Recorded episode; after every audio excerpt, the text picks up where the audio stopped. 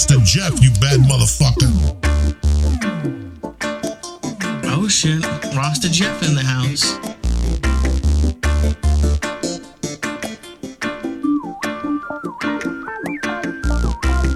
Greetings from Podcastville. This episode of the Grow From Your Heart podcast is brought to you by my friends at SeedsHereNow.com. SeedsHereNow.com offers seeds from all of the industry's leading breeders, including TH Seeds, Swamp Boys Genetics, and of course, Irie Genetics. Everything at SeedsHereNow.com is backed by an award winning satisfaction guarantee. And for my friends on a tight budget, SeedsHereNow.com offers several packs for under $30, as well as amazing monthly sales. Make sure to use coupon code GFYH10 while checking out to save a few bucks. Once again, that is coupon code GFYH10 while checking out at SeedsHereNow.com. Yeah, welcome to the show, podcast world. I'm your host. My friends call me Rasta Jeff, and this is episode 654 of the Grow From Your Heart podcast. In this episode, I'm going to focus on a breeding question. Before we get to that part of the show, let's do a few shout outs to a few of the kind folks who support the show on Patreon. Let's start off with the big Grow From Your Heart podcast thank you shout out to my friend Alabama Man. Let's send a big thank you shout out to Chief Leaf and Caribou Heart TV. I want to send a big thank you shout out to my buddy Glenn Geroni. Let's send a special thank you shout out to All Mixed Up. I want to send a big thank you shout out to Mister. Let's send a thank you shout out to Frankie and Tree 'em Up. Let's send a big Grow From Your Heart podcast thank you shout out to Single T and 716 Vibes. I want to send a big thank you shout out to Samurai Gardens. And then let's wrap it all up with the big Grow From Your Heart podcast thank you shout out to Queen City Creations. Big thanks and big shout out to everybody who continues to support the show on Patreon. If you are not already supporting the show and you would like to learn how to do so, all you have to do is visit www.patreon.com forward slash grow from your heart. All of the information you need is right there on the screen. And of course, there is a link in the show notes and the video description to make it nice and easy for all of my friends. Really quickly, uh, big shout out to my buddy White Mike for pointing out that the Patreon link to my Patreon in the video descriptions uh, was wrong. When I cut and pasted it, it put some dot dot dots and it didn't finish the whole link. So I gave you a dead link. I apologize, my fault. I didn't get any Patreon contributions because of that. No, I did get some. I didn't get new ones. You didn't have a link. My fault, my bad. Patreon.com forward slash grow from your heart. The link in the previous videos is no good. I apologize. There's always one little mistake. That's an easy mistake to fix. All right, where do we go from there? Shout out to White Mike. Thank you for the update that I made a minor slash major mistake. I'm sure you may notice by now if you're watching on the video format that I'm attempting to record in a multicam format again. Thank you for watching the multicam experiment here. I'm learning this. I did realize that in the last episode, uh, there were a couple of hiccups, if you will. I don't know what happened, dude. I'm learning. I'm new at this. We'll figure it out. Come along for the ride with me. Be patient. We'll get it going. I still feel like I put out a quality episode last time. None of the information really got lost. There was one jump cut where it felt like a couple of seconds of the video may have disappeared. I don't know what happened. If you didn't notice, I didn't notice. It was fucking perfect, bro. Anyway, thank you for coming on this multicam journey with me. We're learning together. Uh, somebody told me a long time ago they were worried about all of the uh, technical additions to the show. They didn't want it to take away from the podcast. I'm not going to let it take away from the main focus of the show, which is teaching you, uh, sharing my knowledge with you on how to grow quality cannabis, how to improve your garden. Uh, today, we're going to focus on breeding. I got a great question about breeding. A lot of people ask me about breeding, uh, and it's time to talk more about it. So, we're going to do that in just a moment. Obviously, I'm stoned and rambly today, but I won't let all the new gear uh, distract me from the focus of the show. I write the show, I do all the stuff on the computer, on the paper, I do all that, then we play with all the gear. I've just added a step. I don't let it uh, take from the previous steps. I just added more to it. I think it's going to go well. It's always got to keep evolving, getting better, or it will get stale. Got to keep moving forward, you guys. Can't stay where we were, right? Move forward. Do what you can do. All right. I should move forward and quit talking about the same thing. This episode will come out right after 710. 710 snuck up on me this year. There aren't any major cannabis events going on in my area that I'm aware of. Uh, no vending opportunities, no major consumption opportunities. We just came out of a really weird time here in the world. So nobody really prepared anything for the 710 event. There is a another non-cannabis related event I will be attending on 710. Uh, I'm probably the only dab cadet in there. Everybody else will be there for another thing. Uh, but yeah, 710 snuck up on me. When you hear this, it will be post 710. I hope everybody had a wonderful, beautiful 710. I hope you stocked up on concentrates. Uh, they will sell out quickly this time of year. The places where you go to get your dabs may not have dabs because 710 is coming. Really quickly, if you don't know about 710, we'll just ramble on to that one for a moment. I have done a full podcast episode one year ago, did a full episode about 710. I bust out a bunch of equipment. I should probably do that again now that I'm doing two cameras, maybe get another camera and do that one. Uh, but 710, if you flip the number 710 upside down, it actually says the word oil. So 710 is a good time to smoke oil. We take dabs now at 710. A lot of people smoke flowers or a joint or a blunt or a bong rip at 420. Now 710 is when you smoke some dabs. 710 is dab culture. It is the new 420. So that's what I'm talking about when I say 710. Happy 710, everybody. I'm sorry I didn't put out a 710 episode. I'm sorry I missed that. It snuck up on me this year. Like I said, lots of stuff going on and no events, so we didn't pay attention to 710. That light right there is making my eye twitch. That was really awkward on camera. Not even going to edit that. I hope you saw it. Um, where do we go from here? I want to give a big shout out to Sha'Carri Richardson. That's right. I'm not going to delve too far into this topic. This is everybody's heard about it. Every cannabis consumer has heard about what happened to uh, the lovely Sha'Carri Richardson.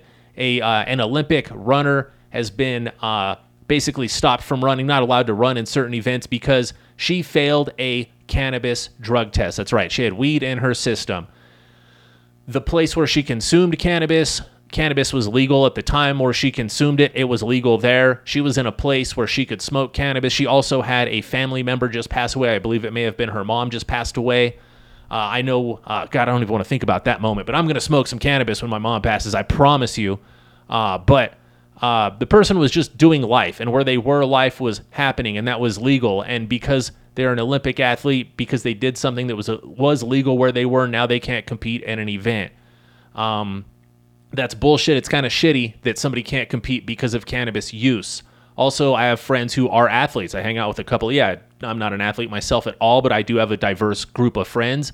Uh, shout out to my friend who had a conversation with me. Doesn't want his name said on my show, I'm sure of it. Uh, shout out to my buddy who had a conversation with me today. He is an athlete. He's competed in uh, major events. I think he may have been in an Olympic. He was a he's a wrestler. The dude's a wrestler. Uh, his brother was a UFC fighter. Uh, they said that when you are in these types of events, that it's not just a paper contract. You don't just read paper and you sign shit and say that's the rules. There's a meeting, there's a discussion. People talk to you and they put it into your head lots of times. There is no cannabis use while you were under this contract. Yeah, cannabis may be legal in Colorado, Oregon, California, wherever you want to go. That it's legal, it may be legal there. But if you choose to be an Olympic runner, you are forfeiting that. This is your new thing, your new contract. This rule supersedes all of those rules you can't do it. Just like if you want some jobs, you have to pass a drug test. You can't do certain jobs if you want to be a cannabis consumer. The Olympics are the same way. So there is kind of a being a person who wants freedom and free cannabis and legalize cannabis and let's all smoke and have a good time. And I feel that athletes need cannabis just as much, if not more than anybody. They're struggling, their bodies hurt, they're under uh, strain mentally and physically all day long. They need something to calm down, make themselves feel better. I think it feels good uh, when I move heavy stuff after I take a a dab after that, I don't feel like I moved a bunch of heavy stuff. I think athletes should be allowed to consume. Uh, I think everybody should be allowed to consume responsibly. But she did sign a paper. She did shake hands and say, I won't do that. My job depends on it. So that's kind of a 50 50. I'm, I'm torn between that, how I feel on it. It was her responsibility to not get caught consuming cannabis, is what that was. Uh, if she was going to do it, don't get caught. So um, that was her responsibility. But where I'm leading to that, I do want to give a shout out to one of her sponsors. If you know my personal life, if you know me, if you pay attention to my social media, you know I'm a big old sneakerhead. Uh, quarantine, COVID, uh, the lockdown got me bored. I wasn't allowed to go anywhere. Usually I go to a comedy show or a concert every single weekend, if not two or three of those a week. Uh, during COVID, I wasn't going anywhere. We were sitting here Zooming, and being on a Zoom video was not enough for me. I developed a ridiculous sneaker addiction. That's right. I've got, a, well, we won't go too far into that because it could be a problem. I may need an intervention find me up on intervention, taking away my sneakers. Uh, but I wanted to give a shout out to Nike because Nike is Sha'Carri Richardson's official sponsor, and Nike did not revoke their sponsorship, which I think is kind of cool. In this uh, day and age, I feel like such an old guy when I say that. Uh, your sponsors bail out if you say something wrong very quickly. Your sponsors cancel you and forget about you very quickly if you make the wrong move. And for Nike to support uh, their endorsee. I think that's the appropriate word. That just came out smoothly. We're going to go with it. Uh, for Nike to support this endorsee like that and not drop them, not fire them, not pull any ads, not take any funding, not take any merch deals. Uh, that is really cool. So shout out to Nike for doing that. A lot of people are going to say you're shouting out a big old corporation. They're standing up for a cannabis consumer, which is kind of cool. And they've also uh, been putting out some cannabis friendly uh, shoes and merch. So that's kind of cool. Um, that's enough. Uh, what is it? Uh, pop culture, current news, current events. We don't need enough of that on the. We don't need much of that on this show. Let's focus on cannabis. A lot of people are going to listen to this episode because this is going to be the episode about breeding. That's right. I've got an email here about breeding. Uh, many people listen to the podcast. They may not know that I am also the founder, breeder, sole proprietor. Uh, I am the one man army of Irie Genetics. Irie Genetics Premium Seeds is a seed company. Uh, I slash we make regular and feminized seeds. I'm sure most people that listen to the show know that, but I'm sure there's a few people out there that have no idea that I even make seeds. It's just uh, something that may have not gotten to their radar. But I make seeds. I'm Irie Genetics Premium Seeds. Uh, I'm fairly well known for my breeding technique, my breeding methods. My methods are tried and true. I've got a couple of male plants, a few male plants have passed through my stable that have been proven to be studs. I've got a very uh, reliable selection of female plants, um, and my breeding skills have been proven. Uh, and I think I'm breeding with purpose and from a good place. So I feel like I uh, can give you a good little rundown on breeding, and a lot of people have been asking for it, is where I think I was headed with that. A lot of people have been asking me for breeding tips, and I don't talk about it a lot on the show, honestly, because I wanted to make sure to give all of the basic grow tips first. I mean, I need you, you need to be able to grow. It's not, you don't need, I guess you, it's better if, I shouldn't say need, because you can pull off seeds no matter what if you try. Uh, it's better if you know how to grow, if you understand the plant before you start breeding. You, you shouldn't, in my opinion, just start breeding right away. Have a good relationship with the plant, understand how it grows, understand the functions of the plant, then understand what you're looking for in breeding. Build just have a good foundation. So I wanted you to get that before I started doing too much about breeding. Also, uh, my business is breeding. That's part of what, that's how I survive. So why do I want to teach everybody else how to breed? But at this point, I'm very insecure with my role in the breeding community, with my role in the cannabis community. I can teach you how to breed. I'm going to do my thing forever. It's not going to push me out of a job, out of the market, or anything like that. So I'm willing to share my knowledge, uh, grow from your heart, breed with love. Let's uh, cut me off of this fucking ramble fest and let's actually jump into this email and we'll set up this part of the show. It goes just like this. It says, Rasta Jeff, I'm uh, not sure if I'm submit- submitting this in the proper area, but I am a longtime listener and I grow personally for companies and for myself for over five years. There's a lot there in that first sentence. You did submit it to the appropriate channel. You sent that to growfromyourheart at hotmail.com. That got right to me. Thank you. Uh, longtime listener, thank you. I do appreciate that. Longtime listener, first time emailer, it looks like. Uh, thanks for the great message because this one is a good one. Got me off on a good ramble. Uh, says, I grow personally and for companies. Now that's going to get my attention because this is a breeding question. Before I even get to the breeding part, let me ramble about this. If you work for a big company that has plants that are in flower and you are breeding at home, it is your responsibility as the grower slash breeder slash person with all the plans to not pollinate that commercial grow. If you grow at work, that's a commercial grow. Do not contaminate that grow with pollen. They are relying on that crop to pay your bills. Your rent comes from that crop. The patients, the customers, the consumers don't want that crop seeded because you decided to be a, a new breeder, a pollen chucker at home. If you successfully breed some seeds without contaminating that crop at work, we'll call you a breeder. If you fuck up and pollinate that entire crop at work, you're a shitty pollen chucker and you didn't do your job right. So, the first thing you need to do is make sure, in my opinion, the first thing you should do, maybe need to do. I try not to use wor- uh, words like should and need, but uh, this I feel like it's appropriate. You you need to make sure, uh, you should make sure not to pollinate that big commercial grow. People are relying on that to be seedless, top shelf quality bud. Don't seed that shit up. So now, once you're sure you're not going to seed up that grow, then we can talk more about breeding. Uh, there are several ways to make sure you don't seed that grow up. Change your clothes a lot, wash your hair. Water deactivates pollen. Anytime you're around that male plant when he's pollinating, just squirt yourself down with pollen. Change your clothes. Have clothes that you go in the grow room with in your personal grow. Then grow clothes that you don't wear in the grow. So you come out of the grow, you change clothes. Possibly take a shower between those clothes if you have time, if it's possible. Come out of the grow, change clothes, put on fresh clothes. Then go to work and put on different clothes at that grow. So you're using different clothes in that grow, different clothes at home, and different clothes in your home grow. It sounds tedious, it sounds ridiculous, but with the experiments you're trying to play with and the money you're putting at risk at that commercial grow, it is what is necessary. Everything from the hat to the shoes need to be different. Don't take those same shoes in your grow that you do to the commercial grow. Uh, that should be the rule of thumb anyway. You don't want to move those bugs around. And if you're getting in the car, you're leaving work, getting in the car, those bugs are riding home with you, you're bringing them into the house. You should change clothes, take a shower at that point, then go into your grow in different clothes. It's really hard to keep it all separate, but do the best that you can. Keep that pollen away from the other grow. Really don't fuck up that grow. So I want to finish this message, but that really stands out when you say I want to breed at home and I'm working at a company that that's going to set off a lot of alarms for a lot of people. Don't tell anybody at the commercial grow that you're breeding at home because if one seed pops up, they're all going to blame you. They're going to be like, it's that pollen chucker that's breeding at home. He just seeded everything. It's all going to be your fault. all right, there is more of this message. It says, Now I'm deciding I want to try out breeding at a personal level at home.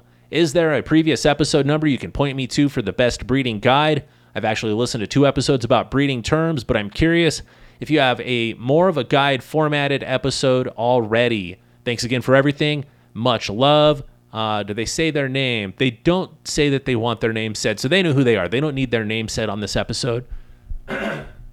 but they've got a great question. Let's talk a little bit about breeding. I do not have a previous episode where I talk specifically about breeding. I do talk about uh, pollination times. I've talked a couple of times about male selection, which I'll touch on here. Uh, but I don't think I've done the episode that I owe you for good breeding. So I'm going to take a sip of my drink here because I'm sure you can hear it in my throat. After I get a little moisture on the face here, we will talk about breeding. Hang out. Here we go. Let's talk about breeding cannabis. Uh, the main thing, one of the main things to think about is if you're going to breed, do you want to pollinate all of the plants or just a couple of plants? Because uh, pollen is hard to control if you don't have some experience and a plan. There are ways to control the pollen, but if you're new, if you don't have some some strategy in place, you could really mess up. Like I mentioned earlier, do not pollinate your work grow. Do not pollinate your friends grow. Do not pollinate the grow down the street. Think about that sort of stuff. Be kind to the people around you. A lot of people are growing cannabis now, and a lot of people are relying on that for medicine. A lot of people are also growing hemp all over the place. So you've got to worry about getting pollinated as well uh, from other sources. So I would recommend only breeding indoors or in a greenhouse of some sort. I don't really trust outdoor breeding because if some guy down the street gets a male, he may breed with me on accident breed with my plants on accident. Sounds better that way. Okay. One of the main things to think about when breeding is what is your goal? Do you have a goal or are you just pollen chucking? If you're just pollen chucking, that is fun too, but it's much better, much more fulfilling, uh, much more rewarding, and uh, much more successful if you have a goal. How do you even know if you were successful if you didn't have a goal? If you're just putting plant A and plant B in a room together and putting pollen on the plants and letting it happen and then growing the seeds, that's fun, but it was their success in it. What was your goal? Did you have something in mind? Did you want to do something?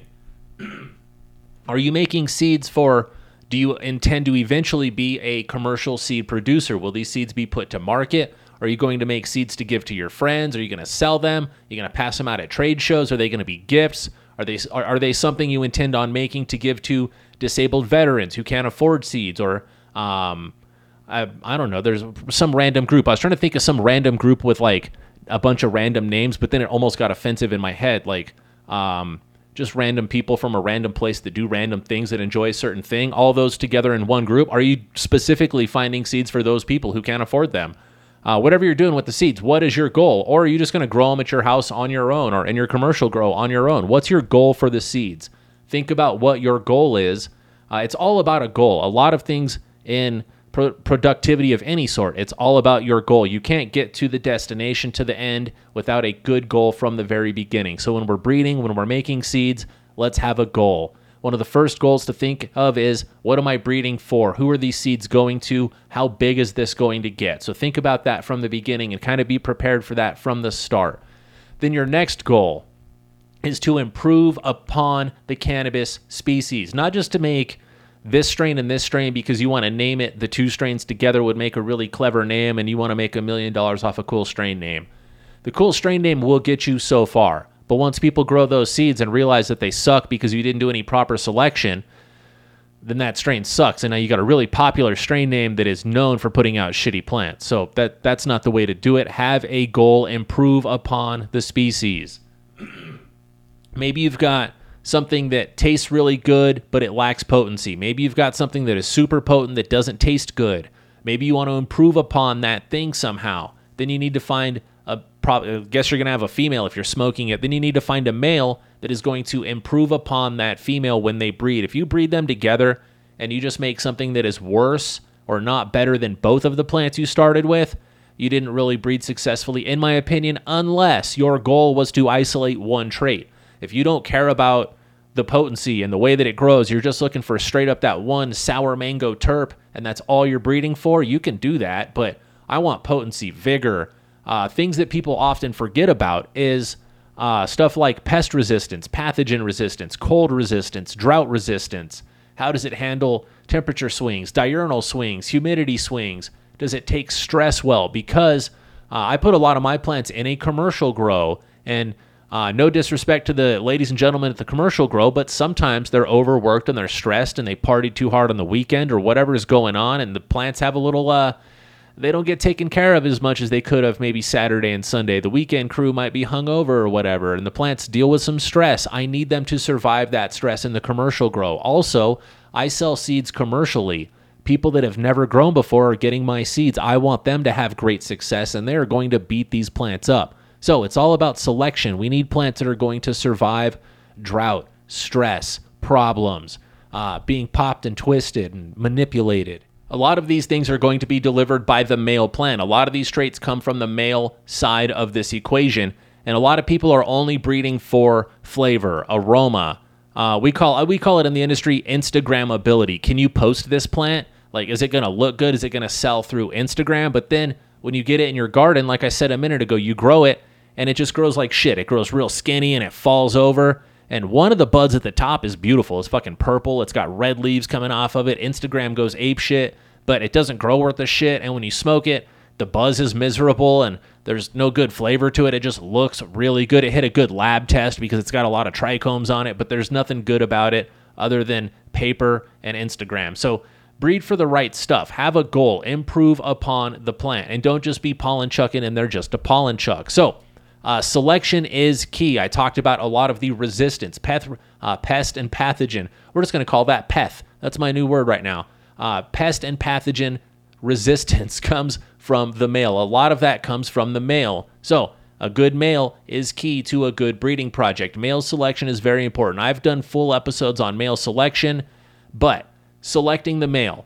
Um, let's talk about choosing a male. It's all about your goal. Do you want to make uh, indica or sativa dominant plants? Do you want to make tall, skinny plants? Do you want to make short, squatty plants? Do you want to make plants that flower in 50 days? Do you want to make plants that flower in 70 days? Do you want to make plants that flower in 142 days? Shout out to my buddy Lemur Priest for his 140 day finishers. Um, what do you want to make? You've got to choose a male that will contribute those traits to the mix. Of course, he's only going to give 50%, maybe. That's something else we're going to talk about in a moment. Uh, he's only going to give about 50% of his traits to this cross. What is he shaped like? What does he smell like? Find a male that has traits that you want to work with. This is kind of like chefing. Uh, this male is one of your ingredients, but we've only got two ingredients to work with. So, what does this male bring to the table? Are we mixing? Uh, what are two flavors that are good together? Um, chocolate and anything, right? Chocolate and strawberries would be good together. Um, what else is good together? I'm just trying to think of random shit now, but like savory stuff together is always good. But then if you go and mix two of the wrong things together, sometimes it just doesn't fucking taste good. That's how breeding is also. Uh, you got to have the right two ingredients. If you mix the two bad ingredients together, it's just not going to work. You can't put ketchup and milk in the same bottle and expect that to be good. Sometimes breeding goes that way. So find a male with the features that you're looking for shape, structure, leaf size, leaf shape, Colors. Does that male plant put out colors? Are you looking for a plant that turns dark colors, red colors, purple colors? Look for a male plant that exhibits those traits in the leaves. Uh, flowering time. We don't want, I personally don't want a male that takes way too long to flower, but I also don't want a male that shows me flower too early. Um, something I mentioned, this is a good segue into that. Uh, if a male plant flowers too early, in my opinion, he contributes too much of himself to the breeding mix. My goal in breeding most of the time is to find a male and a female that when they breed together, you can find a perfect balance of the male and female in the offspring. You'll see offspring that look just like mommy, just like daddy, and then you'll see some that you'll say, Man, I see mommy's growth structure in there. It smells just like daddy. It does that stretching thing that mommy does. It does the leaf shape of the daddy plant. That is my goal is to find a male that doesn't overpower the female but still puts enough of itself into that cross to make the females different and the off to make the offspring different and something new. So, I don't want a male plant that flowers right away. If I have uh, if I get a 10 pack, most people buy a 10 pack of seeds. If you got 10 seeds, you're most likely going to find somewhere between four and six males in there. For the sake of my story, we're going to say you got five male plants. The girls are doing their thing. We're going to talk about the boys. That first male plant to flower is way too eager He's like, I want to flower. Here we go. I don't want to breed with him. I think the offspring he makes is going to be mostly like him. It's going to be shaped like him. It's going to have the leaf structure, uh, the build, and it's going to flower too quickly. If that plant gets root bound, if that plant doesn't get enough light, it's got a, uh, what's the word, propensity? Um, wow, big words for me today. I'm not even sure if that's the right fucking word, but we're going with it. Uh, it could flower early because that male plant that I used was an early flowering plant. If I've got five, I generally choose the third or fourth male to go into flower and start showing me, hey, I'm a strong male flowering plant. I want to see big stamens coming off of it. I want to see rapid growth into flower. That fourth or fifth one will be the winner. Sometimes that's not, uh, the third or fourth will probably be the keeper.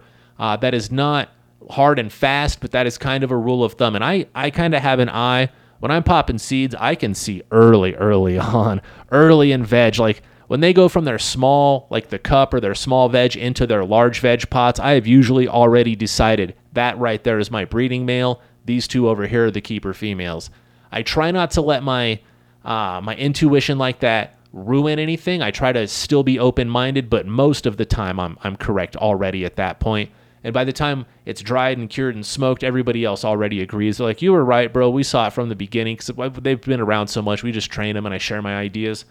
But um, I kind of got myself lost there on a ramble, but I enjoy that. Find a good male plant. Uh, that third or fourth one is going to be your good male plant. Uh, the early ones are going to put too much of themselves into the mix. That third or fourth one is going to be a good breeder. It's going to have, uh, it's going to pass enough of itself onto the female to show you what it's got to offer, and then the female is going to be able to express itself in the breeding project. And like I said a moment ago, that's when you get the offspring that shows uh, phenotypes that look like mommy, phenotypes that look like daddy, and then phenotypes that you could see that perfect chocolate strawberry mix. Half of it is chocolate, half of it is strawberry. It's perfectly beautiful.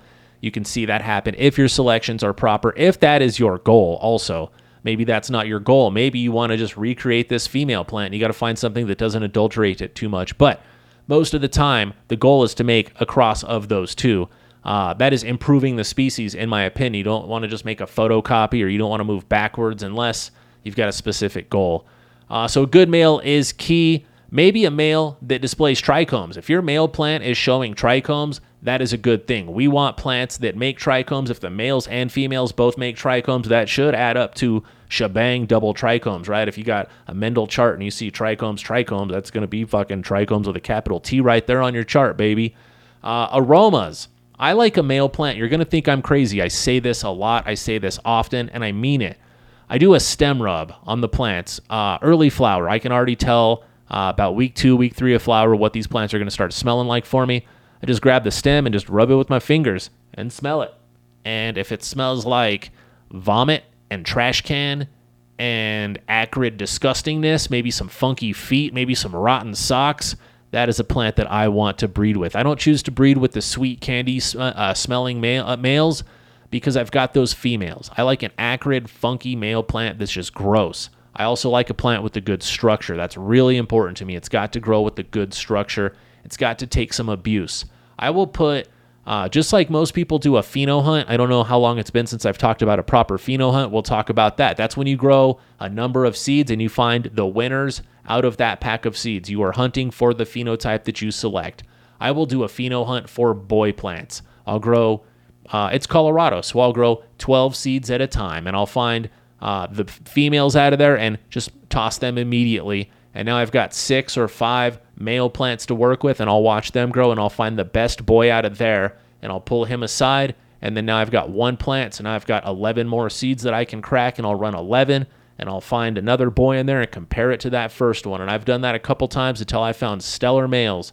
So run a pheno hunt until you find the male plant that you want. If you've only got 10 seeds, there's a male in there that will work for you. If you've got 100 seeds, your opportunity to find a stellar male are much better. How do you know when you found a good male?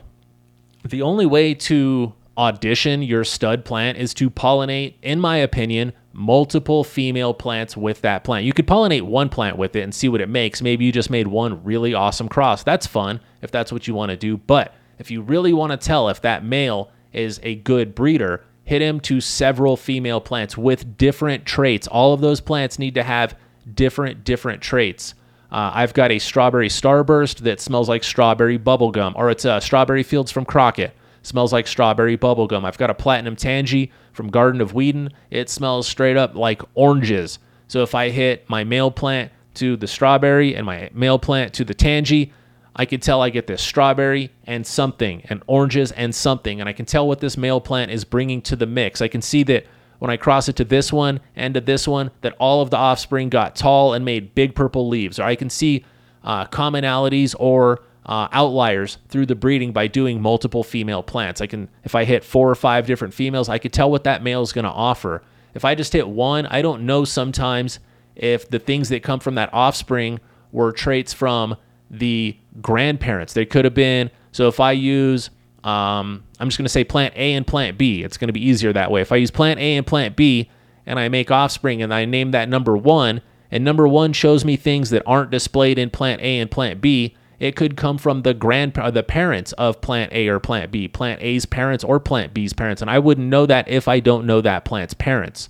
So, if I use multiple females, I know if I'm seeing recessive traits or traits from grandparents or traits from great grandparents, or if I'm seeing stuff that is displayed from the male. Uh, people wonder why seeds are so expensive, you guys. Uh, to do it properly, to do it correctly, to do it sustainably, uh, to do it to where you're around for a while, it does take some work, some research, some effort, uh, some care, uh, some effort. That's a lot of it is effort. A lot of people just think they're going to put two plants in a room and let them hump and make some seeds and make some money. That will work a couple of times, but then people are going to buy those seeds and they're going to grow them out and they're going to go, yeah, these are not what I was hoping for. We're going to go find a breeder that's been doing some testing and read some books and figured it out. So, um, find a good selection. Pollinate several females with different traits. Um, know your goal when you're doing this. The first time you're doing it, you're kind of looking to see what the male plant does, but you've probably got some plants you've been working with for a while.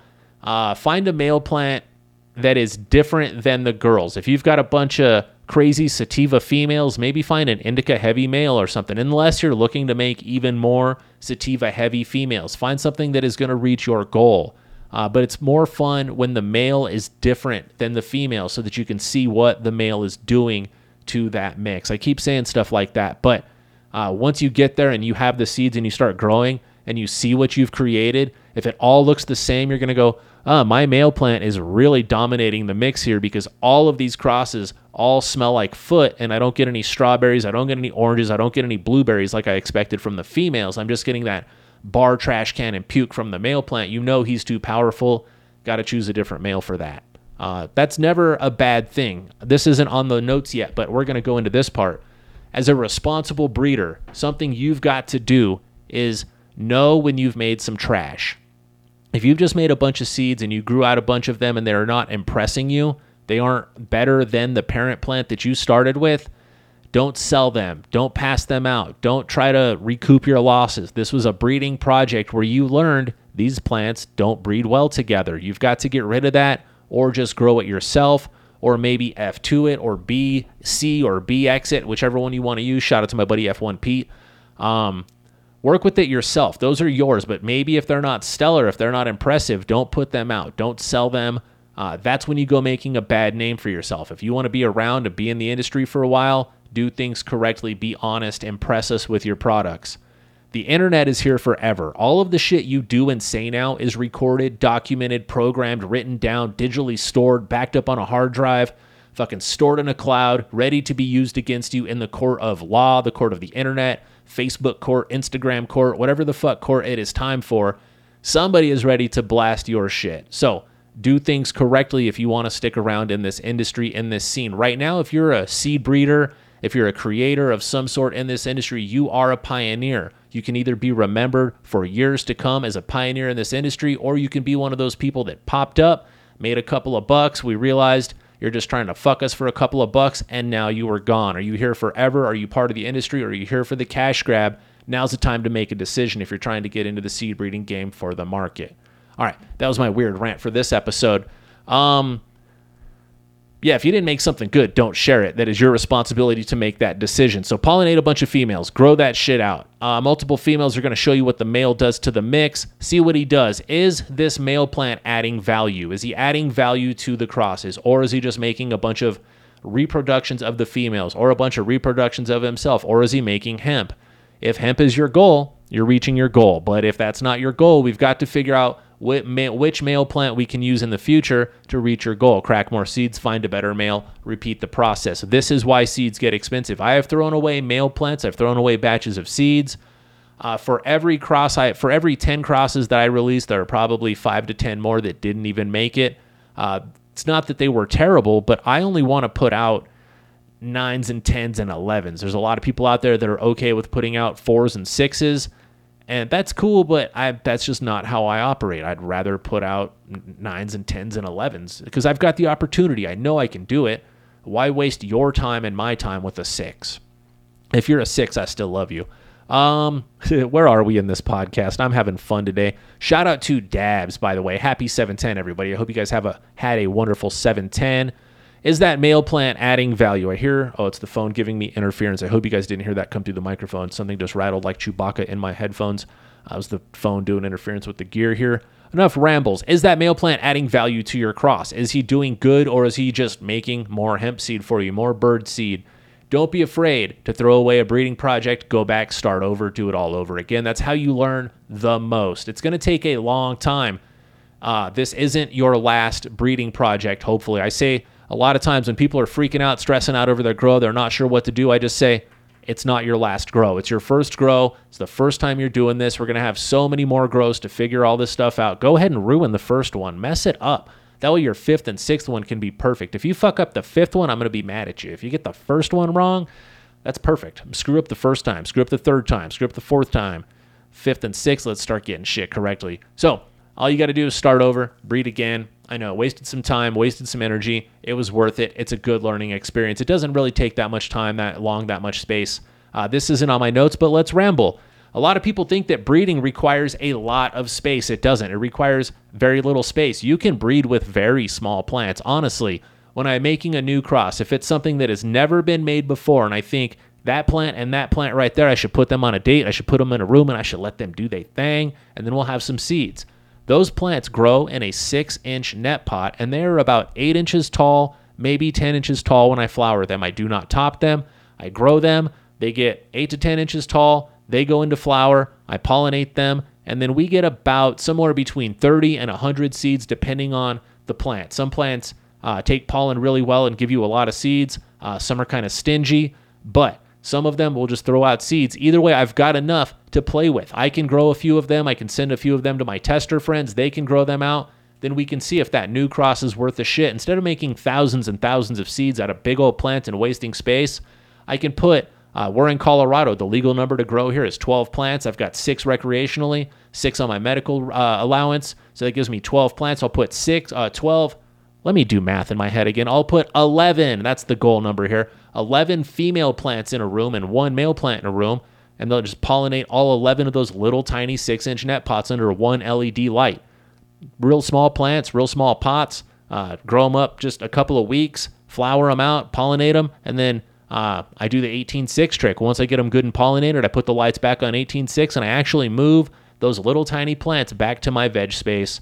They don't even waste any space. Now they're just in the corner of the veg space. They're getting what they need. They're on 18.6. They're going to finish flowering in about six to eight, maybe nine weeks. Uh, hopefully, not that long, depending on the strain. I will have somewhere between 30 and 1,000 seeds from each plant to play with. Uh, did I say 1,000? 30 and 100 seeds from each plant to play with. and that's enough for myself and Lemur and Mobius and Rosinman and uh, Zoso to run them and see what we've got. And then if I find out they're all good or if I find out they're all terrible, we move forward from there. If they're good, I've still got the clones of the original plants, make a bunch more. Uh, this time we'll run it in a seven gallon pot, grow it up a little bit bigger, pollinate it, make enough seeds to last for a minute so we could stock up all the vendors. But you don't need a lot of space. Um, you need the same things that you need uh, for your regular grow. You need a dark space that you can control the dark on. I like to throw them into either 11 13 or 12 12 for a few weeks, get them into flower, get that pollen on there. Um, so let's talk about this a little bit more specific detail. Get them into flower around day 23 to 32, depending on the plant, is when they want pollen. If you pollinate early, your seeds will be um, they're more likely to be more uniform and healthier. If you pollen right, pollinate right in the middle, you will get more seeds and they'll still be healthy, they'll still be uniform. If you pollinate too late, your seeds will start to get uh, not as round. You'll get more twins. You'll get more weirdos if you pollinate too late. So it's all about timing that plant. Some of my plants want pollen. I've talked about this. Uh, the platinum Tangie is ready for pollen at like day 23 of flower. She's like, pollinate me, I'm ready to go. Strawberry Fields, I gotta wait till like day 27 or day 30 to give her pollen. If I hit her too early, she doesn't make enough seeds. If I hit her too late, she doesn't make good seeds. So it's all about timing when it comes to breeding. You may need to learn to put uh, Strawberry Starburst or Strawberry Fields into the room a week ahead, maybe two weeks ahead. Then drag the Platinum Tangie in there two weeks later. Let those flower. Then drag the male. Uh, the male should already be in there, so we'll talk about male timing. Uh, but you want to pollinate the plants around day 23 to 27, maybe 32, depending on the plant. You want those pistils to be big and bushy and strong looking.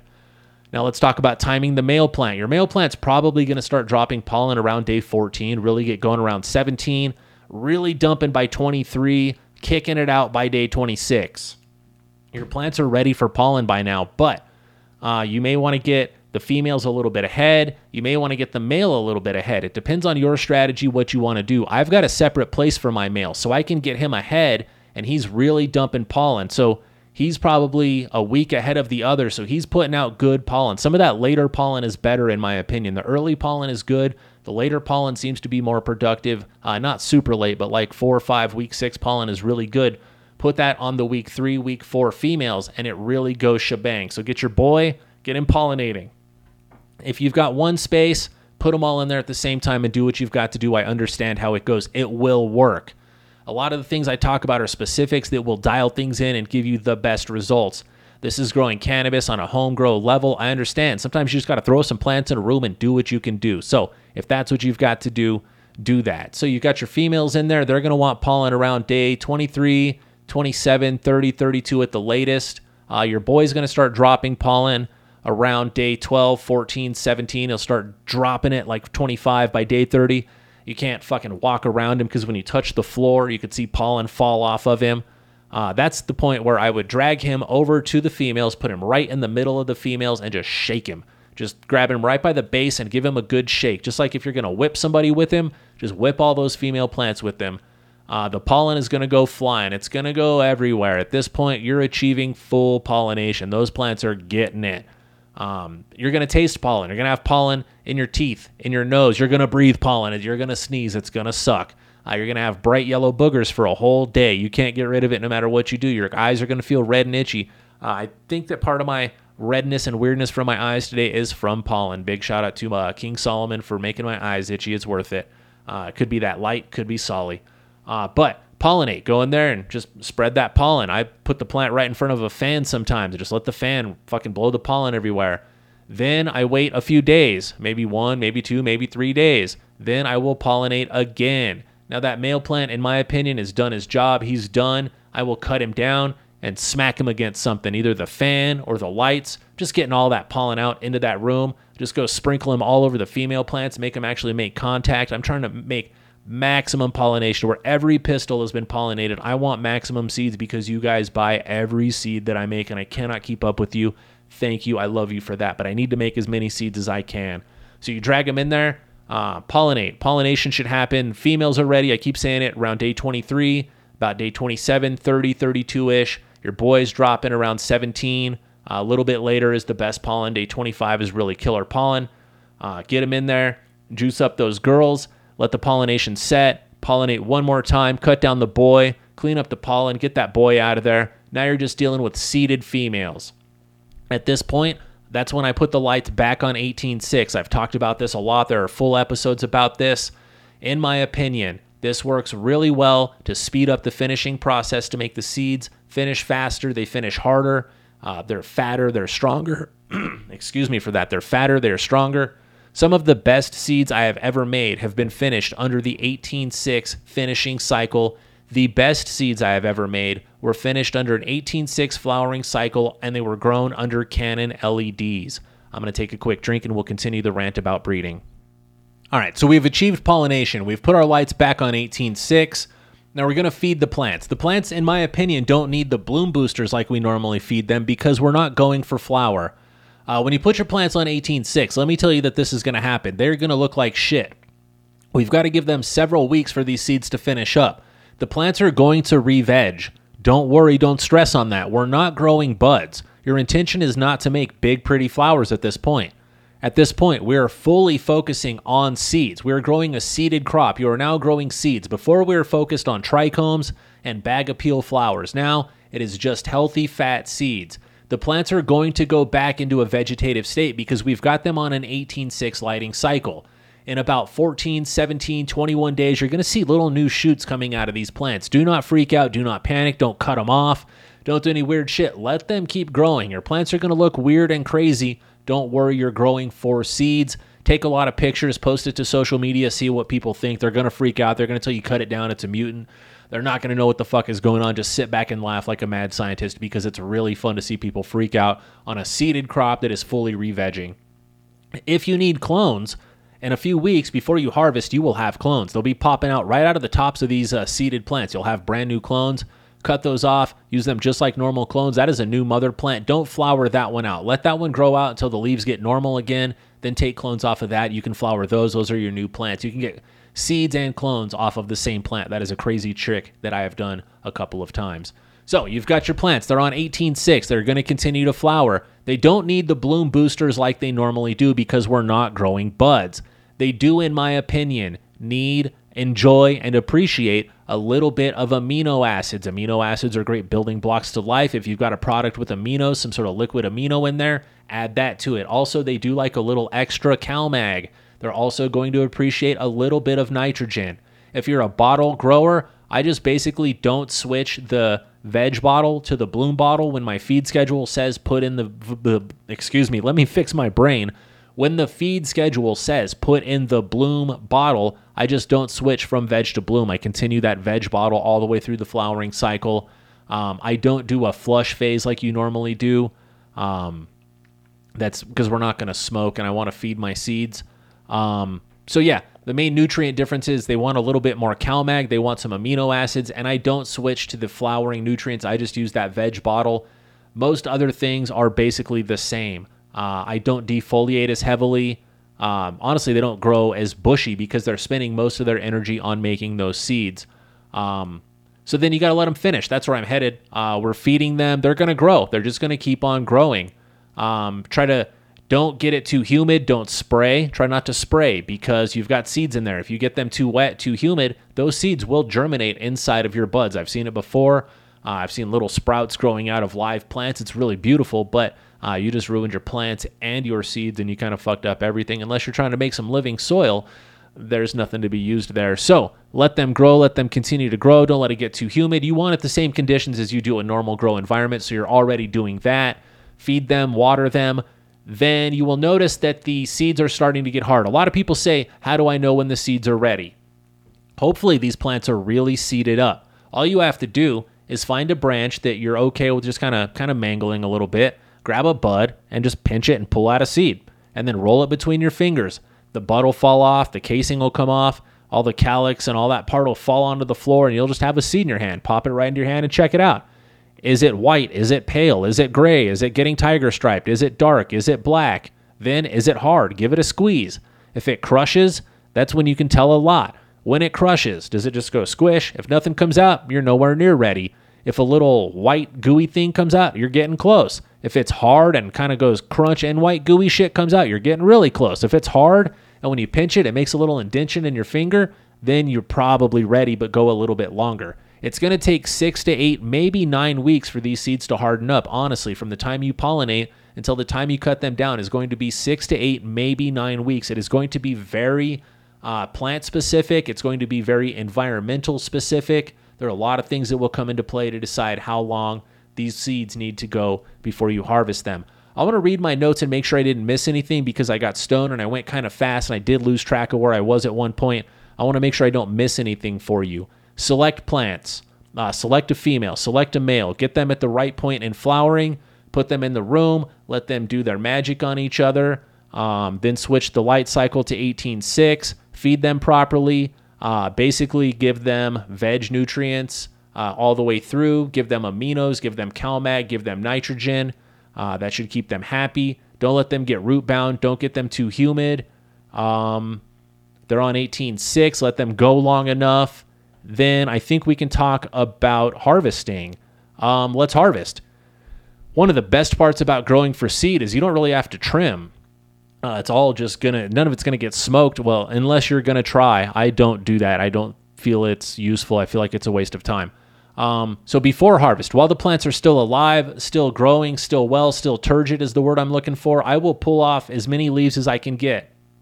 Just defoliate with my hands, maybe scissors, but put on a pair of gloves and just go pull off all of the leaves because when I cut the plants down, I don't need that much leaf on there. So I go in, I cut off all of the leaves or pull off all of the leaves, as many as I can get. Then uh, the next day, I cut the plants down and I hang them upside down and put a label on them. That way I know that this plant is for sure this plant. It was the female this. I already know what it was pollinated by because it was my breeding project. Then I just simply let it dry. I don't even put them in a dry and cure room. I just hang them in a basement where the air is and they just dry in that natural environment. I'm not curing them, I'm not drying them specially. We're not going to smoke them. Uh, this is all seeded product. A lot of people think that it's insane or there's a problem with just seeding this up and not even attempting to save the material. By the time I'm done sorting it and getting the seeds out of it, it is so beat up that it is not worth it. Any uh, edibles that you make taste like crap. It tastes like chlorophyll. Any concentrates you make come out green and terrible because it's so beat up. It is not worth the time, energy, and effort. Uh, the material goes into the compost bin or the bokashi bucket, is honestly what happens to that material.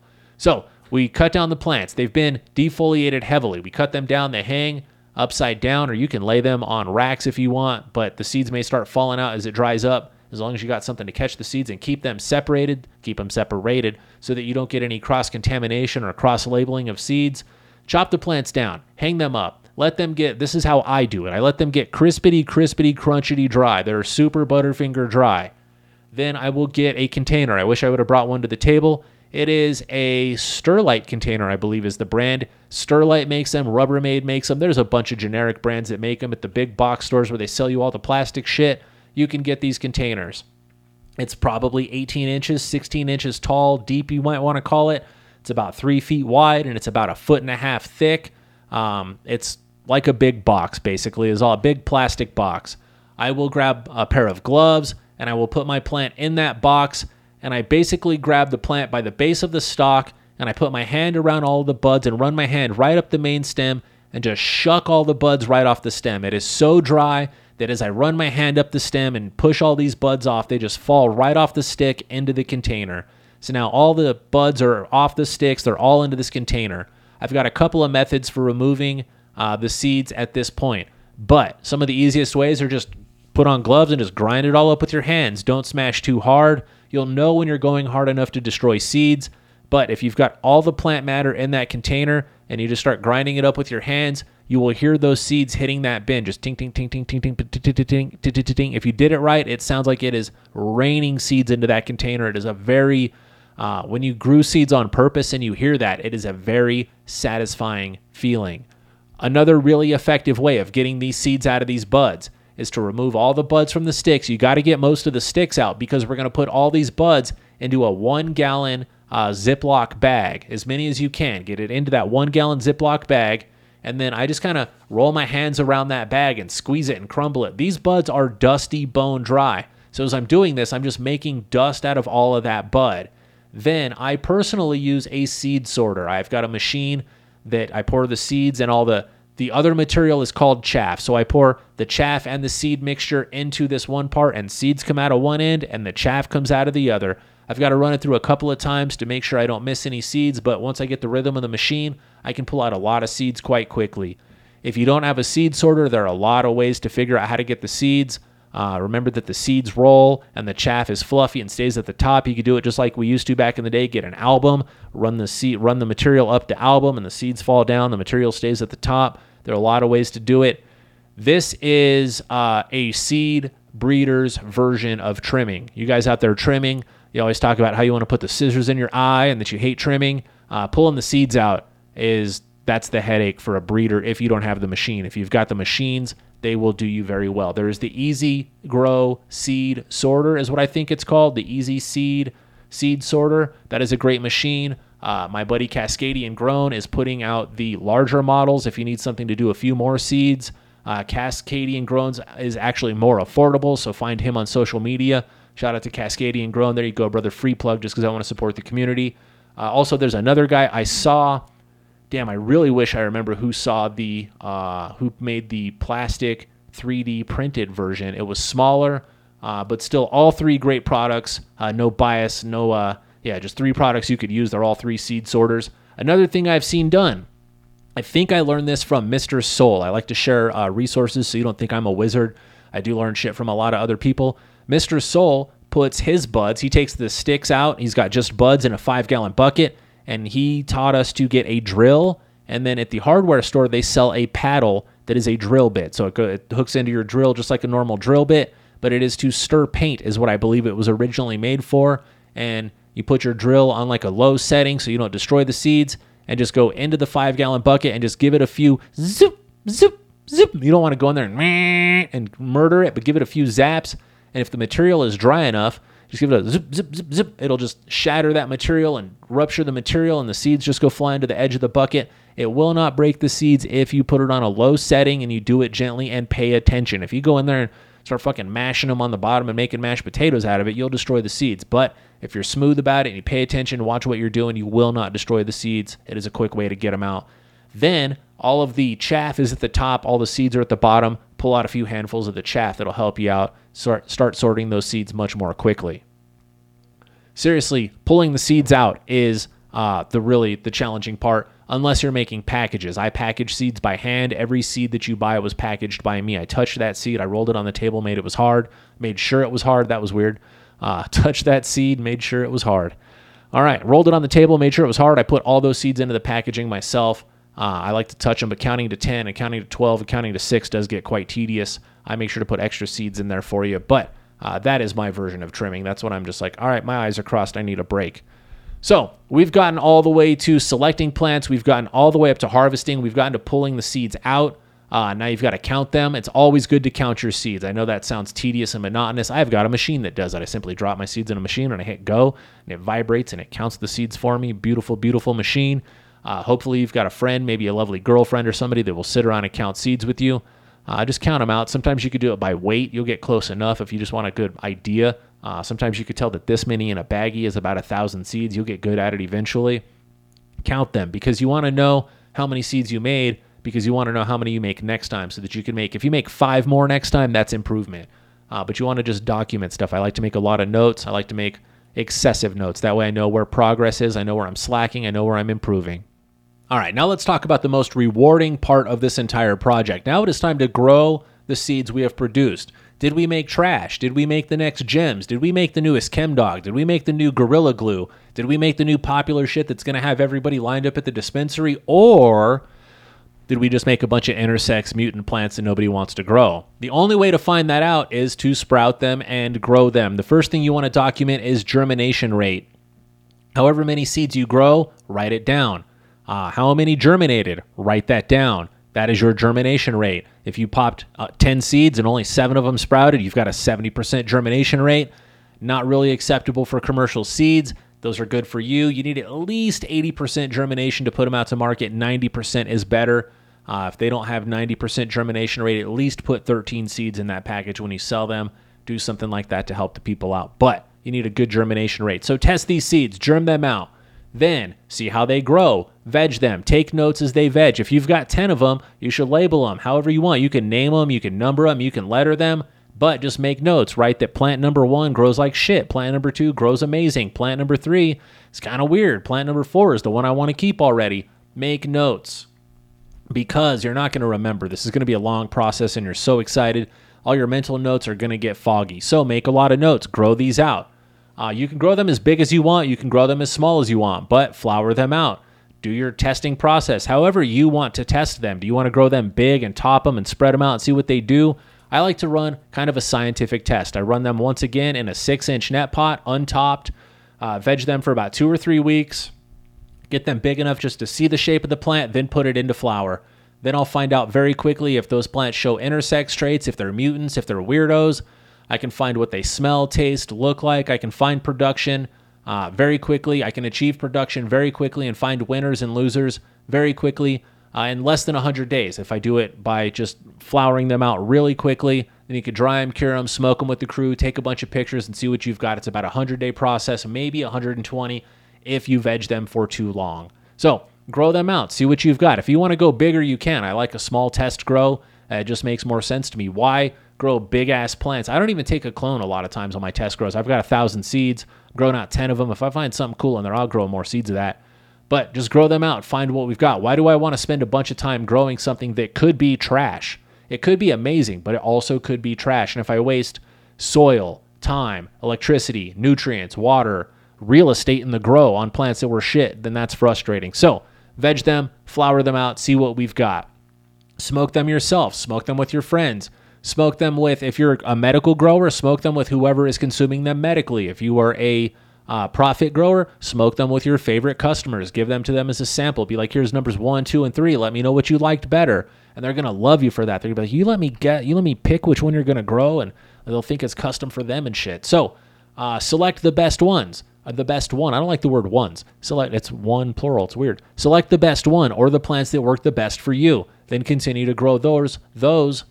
All right, my face is wearing out. So at this point, you've grown out a bunch of the plants. Uh, you found males, females. You know how many males and females come out of a pack. You know your germination rate. You know what kind of terps you're getting from each cross. You can see now what that male did to each cross. Did it over dominate everything? Did it add a nice something to everything? Did it work the way that you expected it? We said start this with a goal.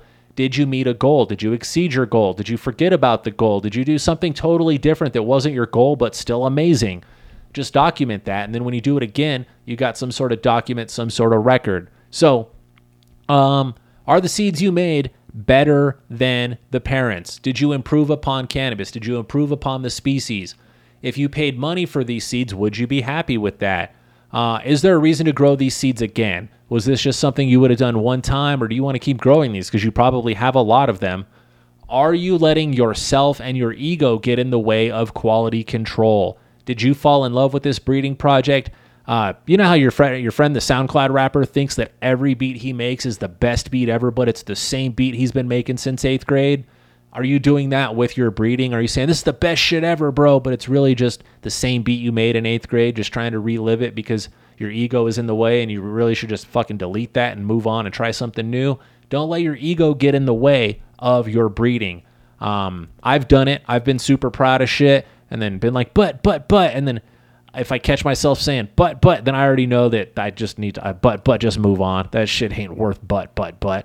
Move on. You, there are so many plants to work with, so many male plants, so many female plants. You can make feminized plants, which will be a whole nother podcast. We do not have time for that rabbit hole. There's so many plants to play with. Why would you want to waste time with something uh, that isn't moving the cannabis species, the plant, the industry, the community forward? Why do you want to stall it out and stand still? So if your breeding isn't perfect, isn't amazing, just abandon the project. Let's start over. Let's do something different. Unless you find a trait in there that you really want to isolate, work with, breed again You'll know it if you see it. You'll know what I'm talking about. All right. Uh, we got all the way through this, I think. Yeah, I think so. There will be a couple of quick edits, but I think we did a good breeding podcast.